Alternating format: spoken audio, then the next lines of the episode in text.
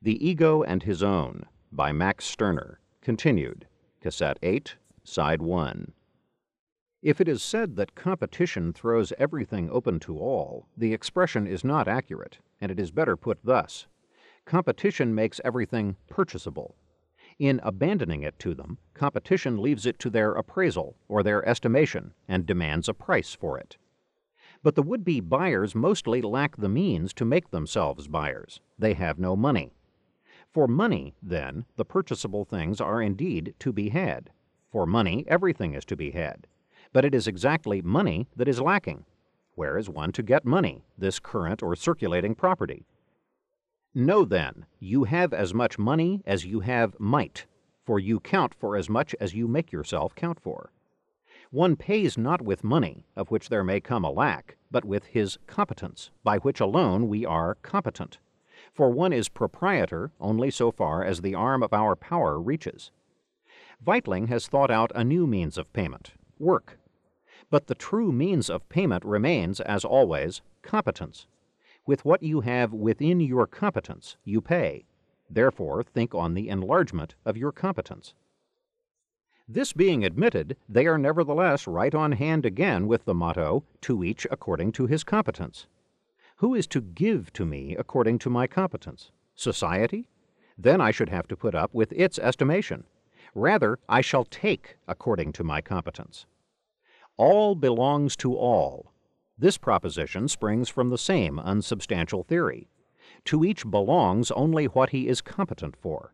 If I say, the world belongs to me, properly that too is empty talk, which has a meaning only in so far as I respect no alien property. But to me belongs only as much as I am competent for, or have within my competence. One is not worthy to have what one, through weakness, lets be taken from him. One is not worthy of it because one is not capable of it.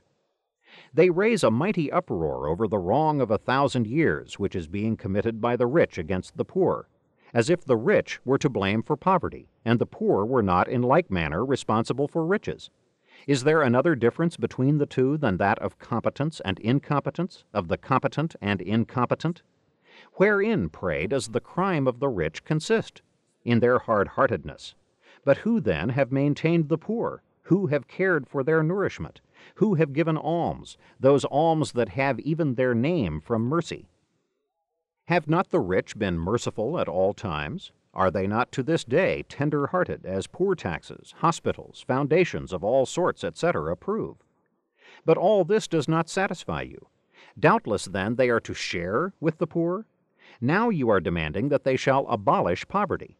Aside from the fact that there might be hardly one among you who would act so, and that this one would be a fool for it, do ask yourselves, why should the rich let go their fleeces and give up themselves, thereby pursuing the advantage of the poor rather than their own? You, who have your thaler daily, are rich above thousands who live on four groschen. Is it for your interest to share with the thousands, or is it not rather for theirs? With competition is connected less the intention to do the thing best than the intention to make it as profitable, as productive as possible. Hence, people study to get into the civil service, pot boiling study, study cringing and flattery, routine and acquaintance with business, work for appearance. Hence, while it is apparently a matter of doing good service, in truth only a good business and earning of money are looked out for. The job is done only ostensibly for the job's sake, but in fact on account of the gain that it yields. One would indeed prefer not to be censor, but one wants to be advanced. One would like to judge, administer, etc., according to his best convictions, but one is afraid of transference or even dismissal. One must, above all things, live. Thus, these goings on are a fight for dear life, and in gradation upward for more or less of a good living and yet withal their whole round of toil and care brings in for most only bitter life and bitter poverty, all the bitter painstaking for this. Restless acquisition does not let us take breath, take a calm enjoyment. We do not get the comfort of our possessions. But the organization of labor touches only such labors as others can do for us, slaughtering, tillage, and the like.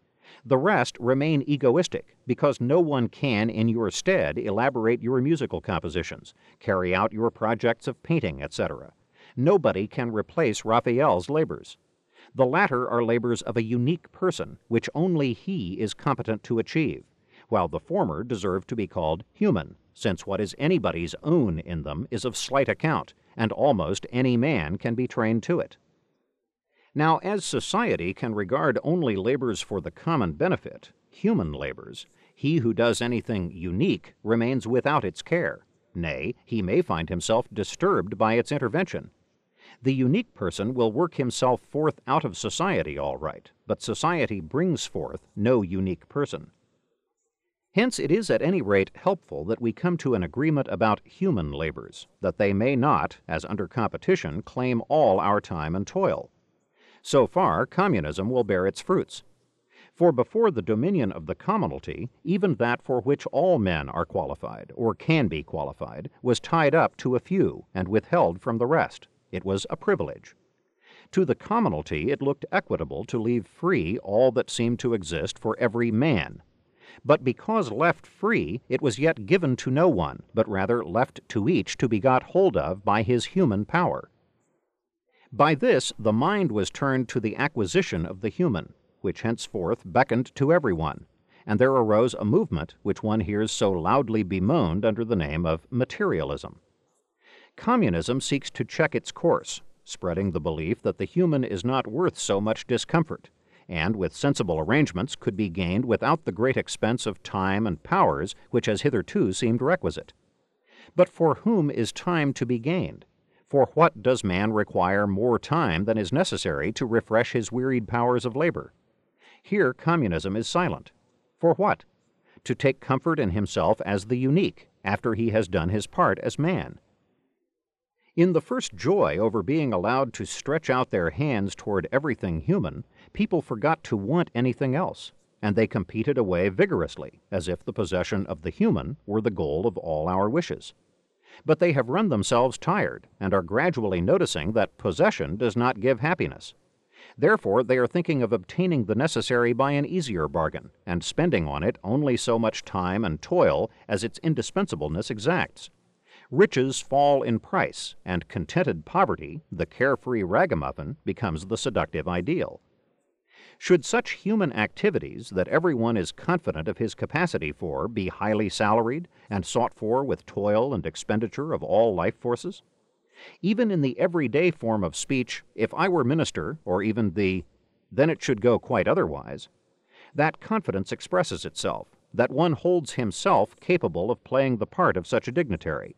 One does get a perception that to things of this sort there belongs not uniqueness, but only a culture which is attainable, even if not exactly by all, at any rate by many, that for such a thing one need only be an ordinary man.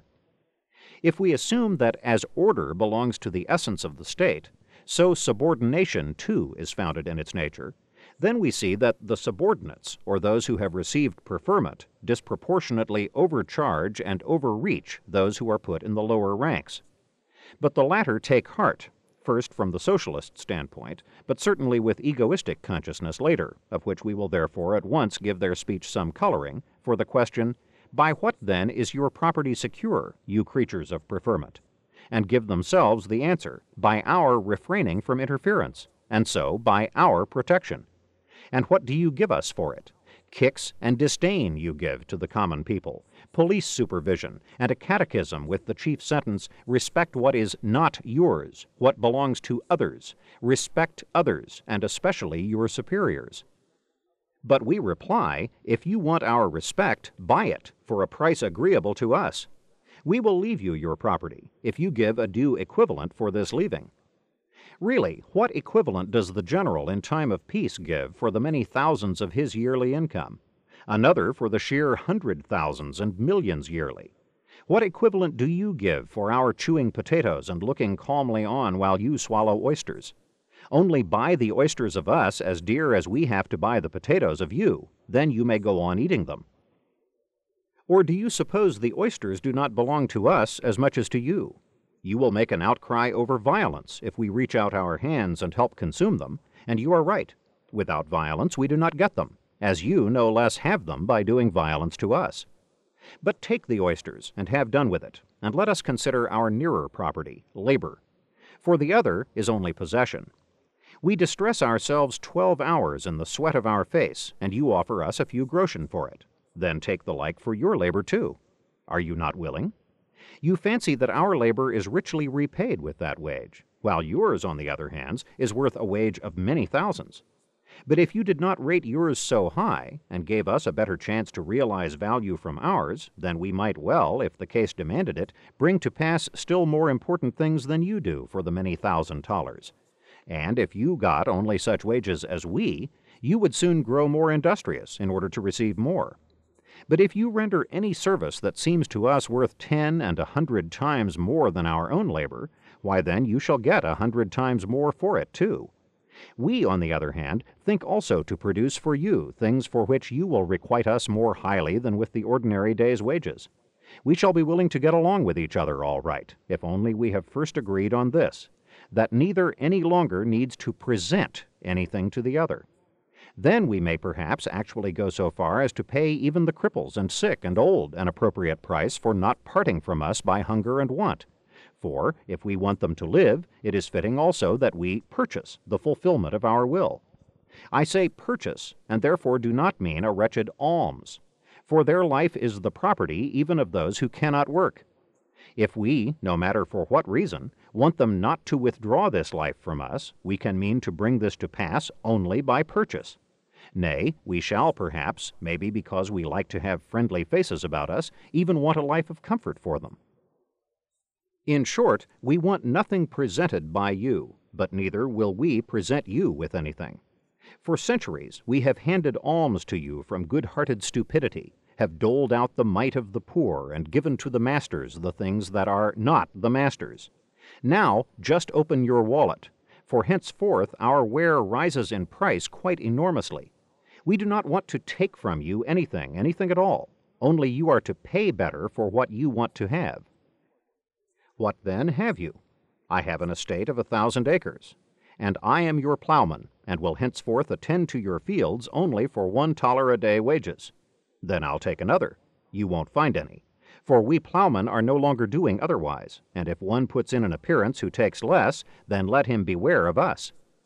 There is the housemaid. She too is now demanding as much, and you will no longer find one below this price. Why then it is all over with me. Not so fast. You will doubtless take in as much as we, and if it should not be so, we will take off so much that you shall have wherewith to live like us. But I am accustomed to live better. We have nothing against that, but it is not our lookout, if you can clear more, go ahead. Are we to hire out under rates that you may have a good living? The rich man always puts off the poor with the words, What does your want concern me? See to it how you make your way through the world, and that is your affair, not mine. Well, let us let it be our affair then, and let us not let the means that we have to realize value from ourselves be pilfered from us by the rich. But you uncultured people really do not need so much. Well, we are taking somewhat more in order that for it we may procure the culture that we perhaps need. But if you thus bring down the rich, who is then to support the arts and sciences hereafter?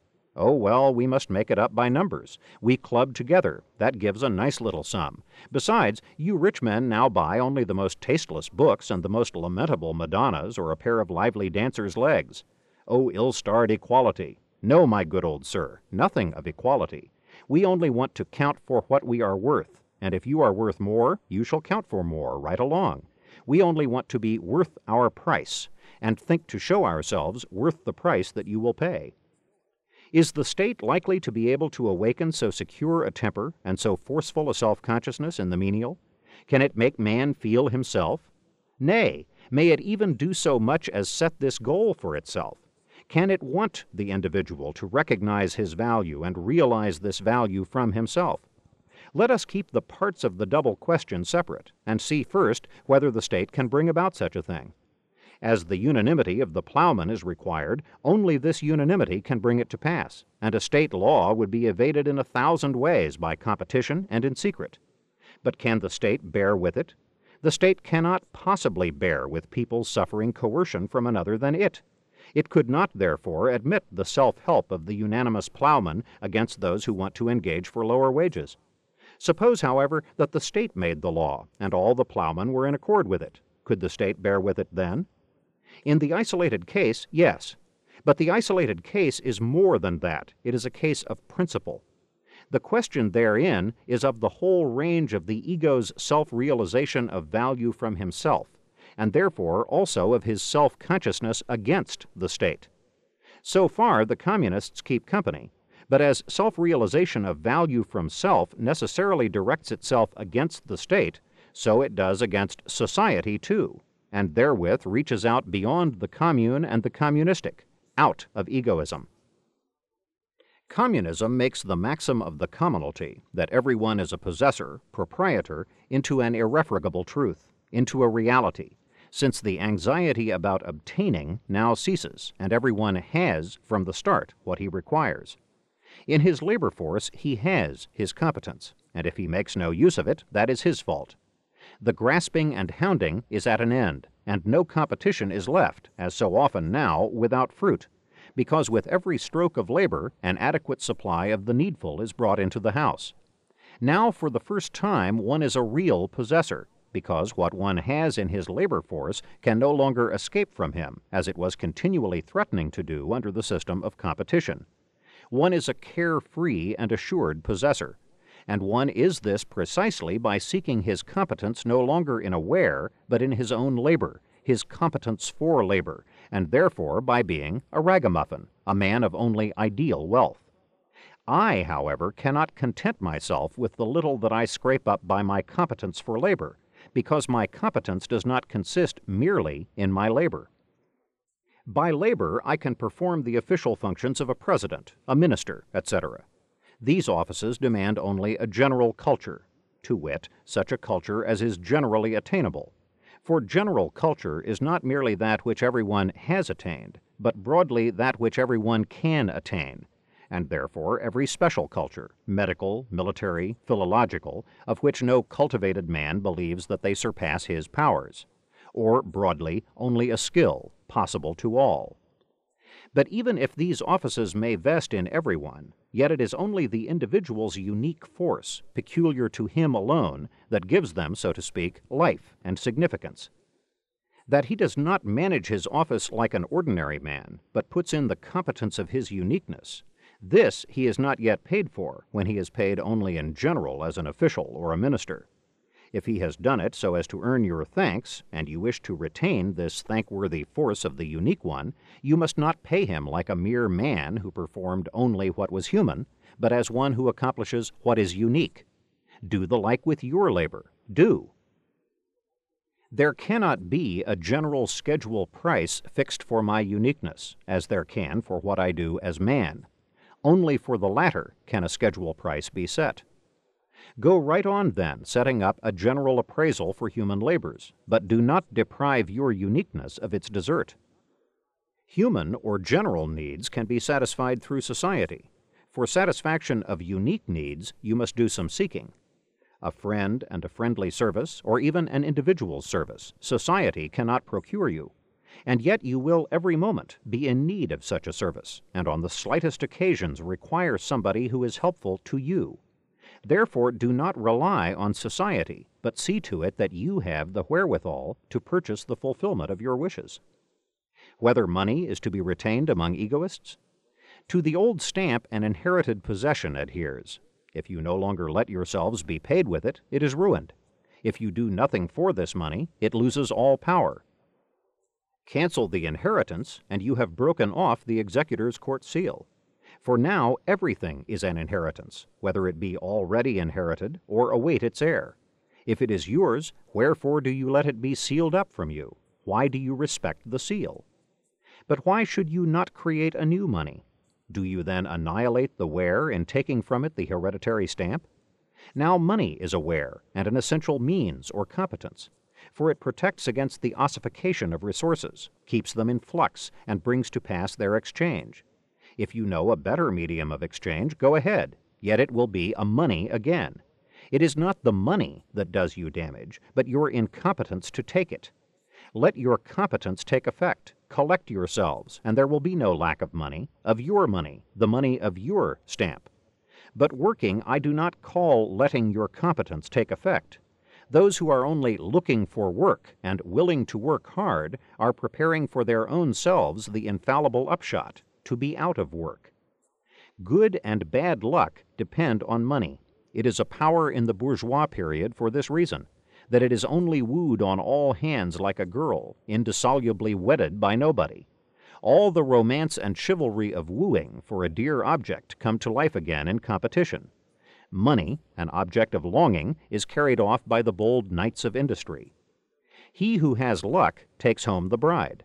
The ragamuffin has luck. He takes her into his household, society, and destroys the virgin. In his house she is no longer bride, but wife, and with her virginity her family name is also lost.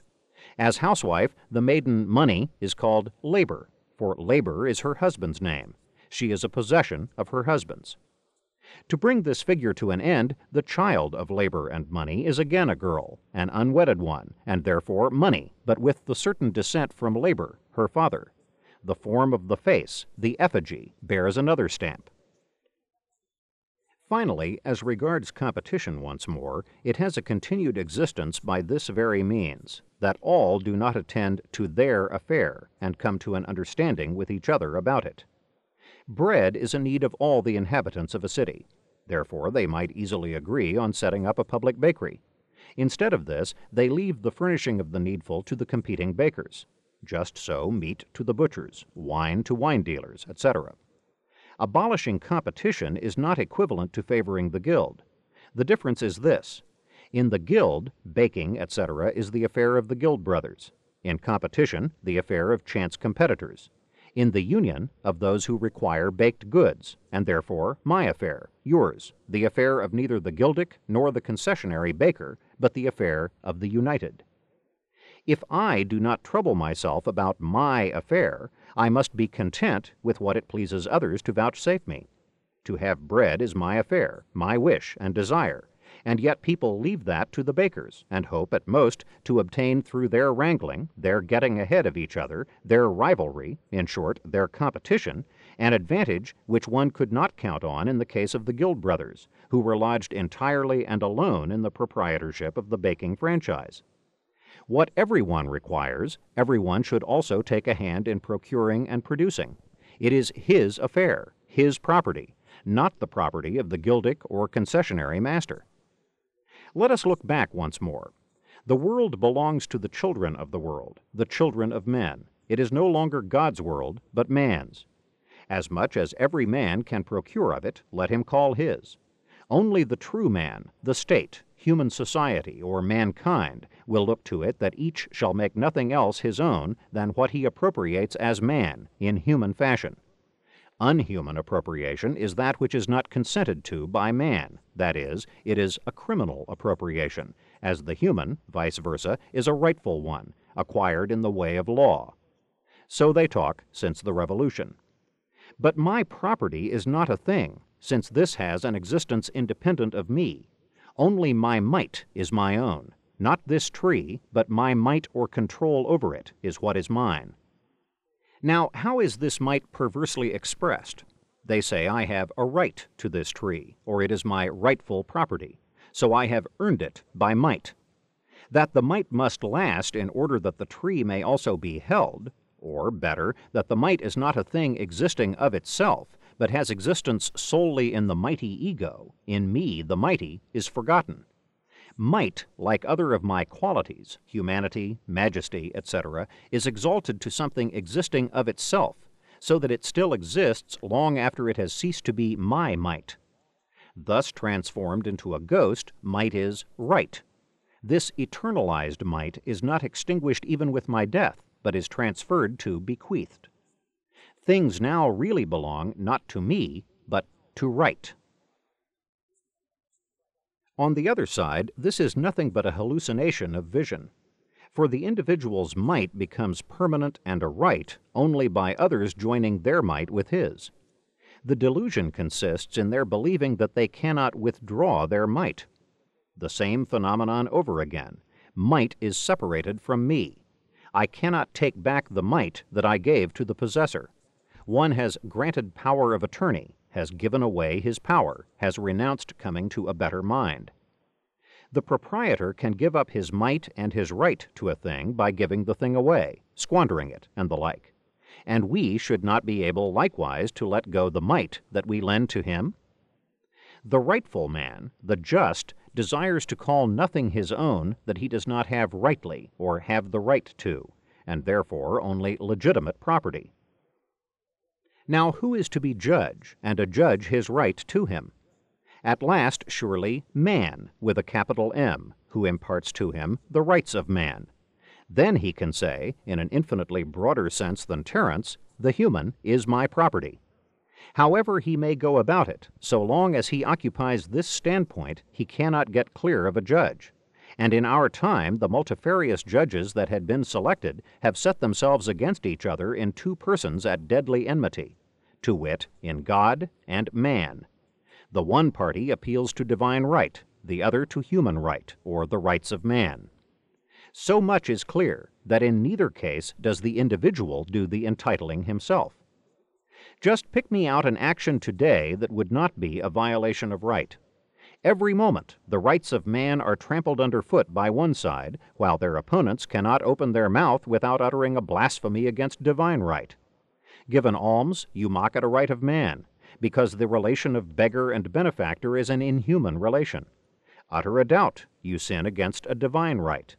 Eat dry bread with contentment, you violate the right of man by your equanimity. Eat it with discontent, you revile divine right by your repining. There is not one among you who does not commit a crime at every moment. Your speeches are crimes, and every hindrance to your freedom of speech is no less a crime. You are criminals altogether. Yet you are so only in that you all stand on the ground of right, in that you do not even know and understand how to value the fact that you are criminals. Inviolable or sacred property has grown on this very ground. It is a juridical concept. A dog sees the bone in another's power and stands off only if it feels itself too weak. But man respects the other's right to his bone.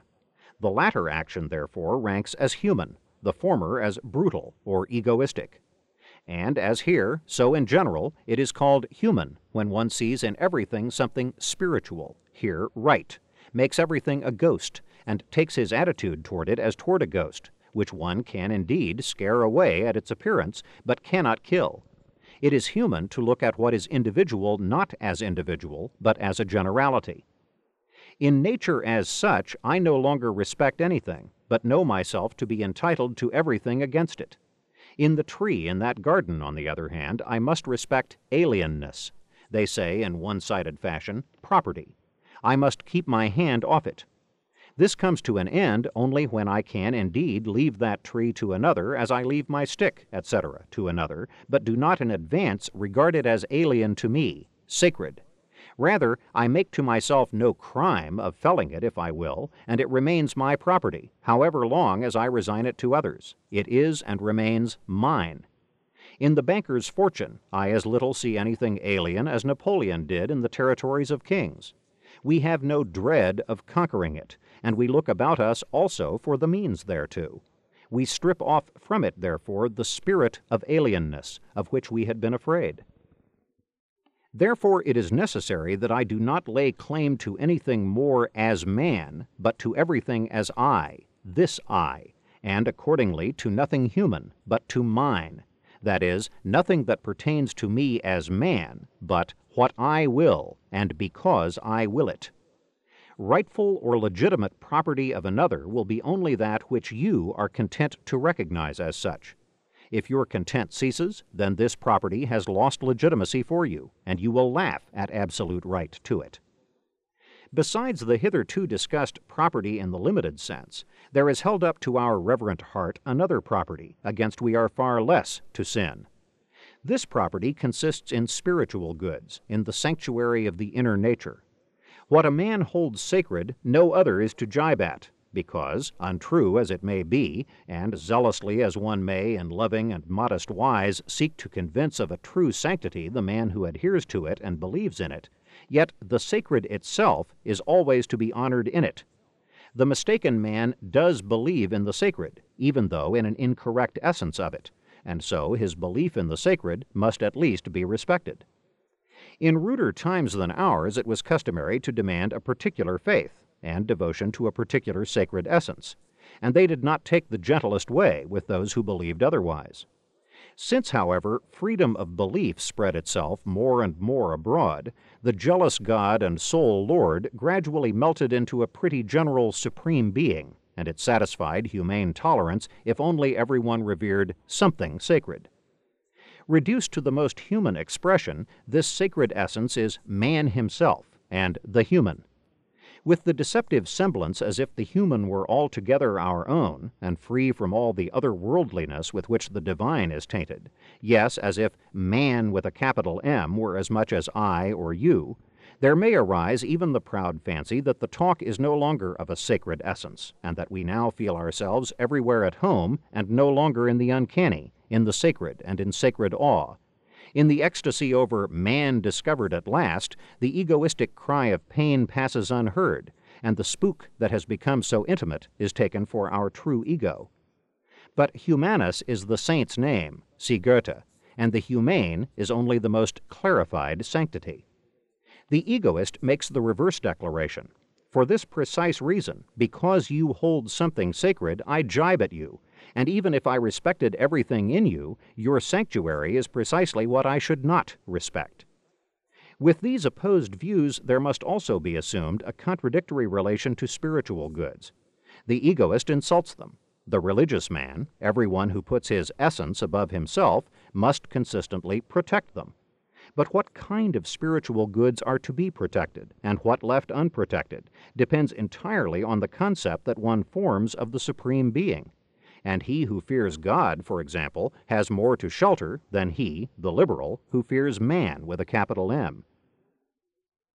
In spiritual goods, we are, in distinction from the sensuous, injured in a spiritual way, and the sin against them consists in a direct desecration, while against the sensuous a purloining or alienation takes place. The goods themselves are robbed of value and of consecration, not merely taken away the sacred is immediately compromised. With the word irreverence or flippancy is designated everything that can be committed as crime against spiritual goods, against everything that is sacred for us, and scoffing, reviling, contempt, doubt, and the like are only different shades of criminal flippancy. That desecration can be practiced in the most manifold way is here to be passed over and only that desecration is to be preferentially mentioned which threatens the sacred with danger through an unrestricted press. As long as respect is demanded even for one spiritual essence, speech and the press must be enthralled in the name of this essence. For just so long the egoist might trespass against it by his utterances, from which thing he must be hindered by due punishment at least, if one does not prefer to take up the more correct means against it, the preventive use of police authority, such as censorship. What a sighing for liberty of the press! What then is the press to be liberated from? Surely from a dependence, a belonging, and a liability to service. But to liberate himself from that is everyone's affair, and it may with safety be assumed that when you have delivered yourself from liability to service, that which you compose and write will also belong to you as your own, instead of having been thought and indited in the service of some power. What can a believer in Christ say and have printed that should be freer from that belief in Christ than he himself is? If I cannot or may not write something, perhaps the primary fault lies with me, Little as this seems to hit the point, so near is the application nevertheless to be found. By a press law, I draw a boundary for my publications, or let one be drawn, beyond which wrong and its punishment follows. I myself limit myself. If the press was to be free, nothing would be so important as precisely its liberation from every coercion that could be put on it in the name of a law. And that it might come to that, I, my own self, should have to have absolved myself from obedience to the law. Certainly, the absolute liberty of the press is like every absolute liberty, a nonentity. The press can become free from full many a thing, but always only from what I too am free from. If we make ourselves free from the sacred, if we have become graceless and lawless, our words too will become so. As little as we can be declared clear of every coercion in the world, so little can our writing be withdrawn from it. But as free as we are, so free we can make it too. It must therefore become our own, instead of, as hitherto, serving a spook. People do not yet know what they mean by their cry for liberty of the press. What they ostensibly ask is that the state shall set the press free but what they are really after, without knowing it themselves, is that the press become free from the state, or clear of the state. The former is a petition to the state, the latter an insurrection against the state. As a petition for right, even as a serious demanding of the right of liberty of the press, it presupposes the state as the giver, and can hope only for a present, a permission, a chartering. Possible, no doubt, that a state acts so senselessly as to grant the demanded present, but you may bet everything that those who receive the present will not know how to use it so long as they regard the state as a truth. They will not trespass against this sacred thing, and will call for a penal press law against everyone who would be willing to dare this. In a word, the press does not become free from what I am not free from. Do I perhaps hereby show myself an opponent of the liberty of the press? On the contrary, I only assert that one will never get it if one wants only it, the liberty of the press, if one sets out only for an unrestricted permission. Only beg right along for this permission. You may wait forever for it, for there is no one in the world who could give it to you. As long as you want to have yourselves entitled to the use of the press by a permission, you live in vain hope and complaint. Nonsense! Why, you yourself, who harbor such thoughts as stand in your book, can unfortunately bring them to publicity only through a lucky chance or by stealth. Nevertheless, you will inveigh against one's pressing and importuning his own state till it gives the refused permission to print? But an author thus addressed would perhaps, for the impudence of such people goes far, give the following reply Consider well what you say. What then do I do to procure myself liberty of the press for my book? Do I ask for permission? Or do I not rather, without any question of legality, seek a favorable occasion and grasp it in complete recklessness of the state and its wishes? I, the terrifying word must be uttered, I cheat the state. You unconsciously do the same. From your tribunes you talk it into the idea that it must give up its sanctity and inviolability it must lay itself bare to the attacks of writers, without needing on that account to fear danger. But you are imposing on it, for its existence is done for as soon as it loses its unapproachableness. To you, indeed, it might well accord liberty of writing, as England has done.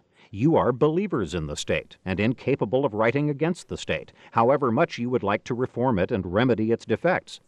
But what if opponents of the state availed themselves of free utterance and stormed out against church, state, morals, and everything sacred with inexorable reasons? You would then be the first in terrible agonies to call into life the September laws. Too late would you then rue the stupidity that earlier made you so ready to fool and palaver into compliance the state or the government of the state. But I prove by my act only two things. This, for one, that the liberty of the press is always bound to favorable opportunities, and accordingly will never be an absolute liberty. But secondly, this, that he who would enjoy it must seek out, and, if possible, create the favorable opportunity, availing himself of his own advantage against the state, and counting himself and his will more than the state and every superior power. Not in the state, but only against it, can the liberty of the press be carried through, if it is to be established, it is to be obtained not as the consequence of a petition, but as the work of an insurrection. Every petition and every motion for liberty of the press is already an insurrection, be it conscious or unconscious, a thing which Philistine halfness alone will not and cannot confess to itself until, with a shrinking shudder, it shall see it clearly and irrefutably by the outcome. For the requested liberty of the press has indeed a friendly and well meaning face at the beginning, as it is not in the least minded ever to let the insolence of the press come into vogue. But little by little its heart grows more hardened, and the inference flatters its way in that really a liberty is not a liberty if it stands in the service of the state, of morals, or of the law. A liberty indeed from the coercion of censorship, it is yet not a liberty from the coercion of law. The press, once seized by the lust for liberty, always wants to grow freer, till at last the writer says to himself, Really, I am not wholly free till I ask about nothing, and writing is free only when it is my own, dictated to me by no power or authority, by no faith, no dread. The press must not be free. That is too little. It must be mine. Ownness of the press, or property in the press, that is what I will take. Why, liberty of the press is only permission of the press, and the state never will or can voluntarily permit me to grind it to nothingness by the press. Let us now, in conclusion, bettering the above language, which is still vague, owing to the phrase liberty of the press, rather put it thus. Liberty of the press, the liberals' loud demand, is assuredly possible in the state. Yes, it is possible only in the state, because it is a permission, and consequently the permitter, the state, must not be lacking. But as permission it has its limit in this very state, which surely should not in reason permit more than is compatible with itself and its welfare. The state fixes for it this limit as the law of its existence and of its extension. That one state brooks more than another is only a quantitative distinction, which alone, nevertheless, lies at the heart of the political liberals. They want in Germany, for example, only a more extended, broader accordance of free utterance. The liberty of the press which is sought for is an affair of the peoples, and before the people, the state, possesses it, I may make no use of it. From the standpoint of property in the press, the situation is different. Let my people, if they will, go without liberty of free press. I will manage to print by force or ruse. I get my permission to print only from myself and my strength. If the press is my own, I as little need a permission of the state for employing it as I seek that permission in order to blow my nose. The press is my property from the moment when nothing is more to me than myself, for from this moment state, church, people, society, and the like cease, because they have to thank for their existence only the disrespect that I have for myself, and with the vanishing of this undervaluation they themselves are extinguished. They exist only when they exist above me, exist only as powers and power holders. Or can you imagine a state whose citizens one and all think nothing of it? It would be as certainly a dream, an existence in seeming, as united Germany. The press is my own as soon as I myself am my own, a self owned man. To the egoist belongs the world, because he belongs to no power of the world. With this, my press might still be very unfree, as at this moment. But the world is large, and one helps himself as well as he can. If I were willing to abate from the property of my press, I could easily attain the point where I might everywhere have as much printed as my fingers produced. But as I want to assert my property, I must necessarily swindle my enemies. Would you not accept their permission if it were given you? Certainly, with joy for their permission would be to me a proof that I had fooled them and started them on the road to ruin. I am not concerned for their permission, but so much the more for their folly and their overthrow. I do not sue for their permission as if I flattered myself, like the political liberals, that we both, they and I, could make out peaceably alongside and with each other, yes, probably raise and prop each other, but I sue for it in order to make them bleed to death by it, that the permitters themselves may cease at last I act as a conscious enemy, overreaching them and utilizing their heedlessness.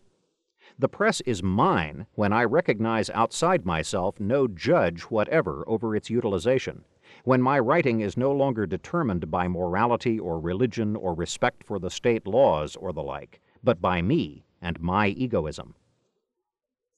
This book is continued at this point on the other side of this cassette.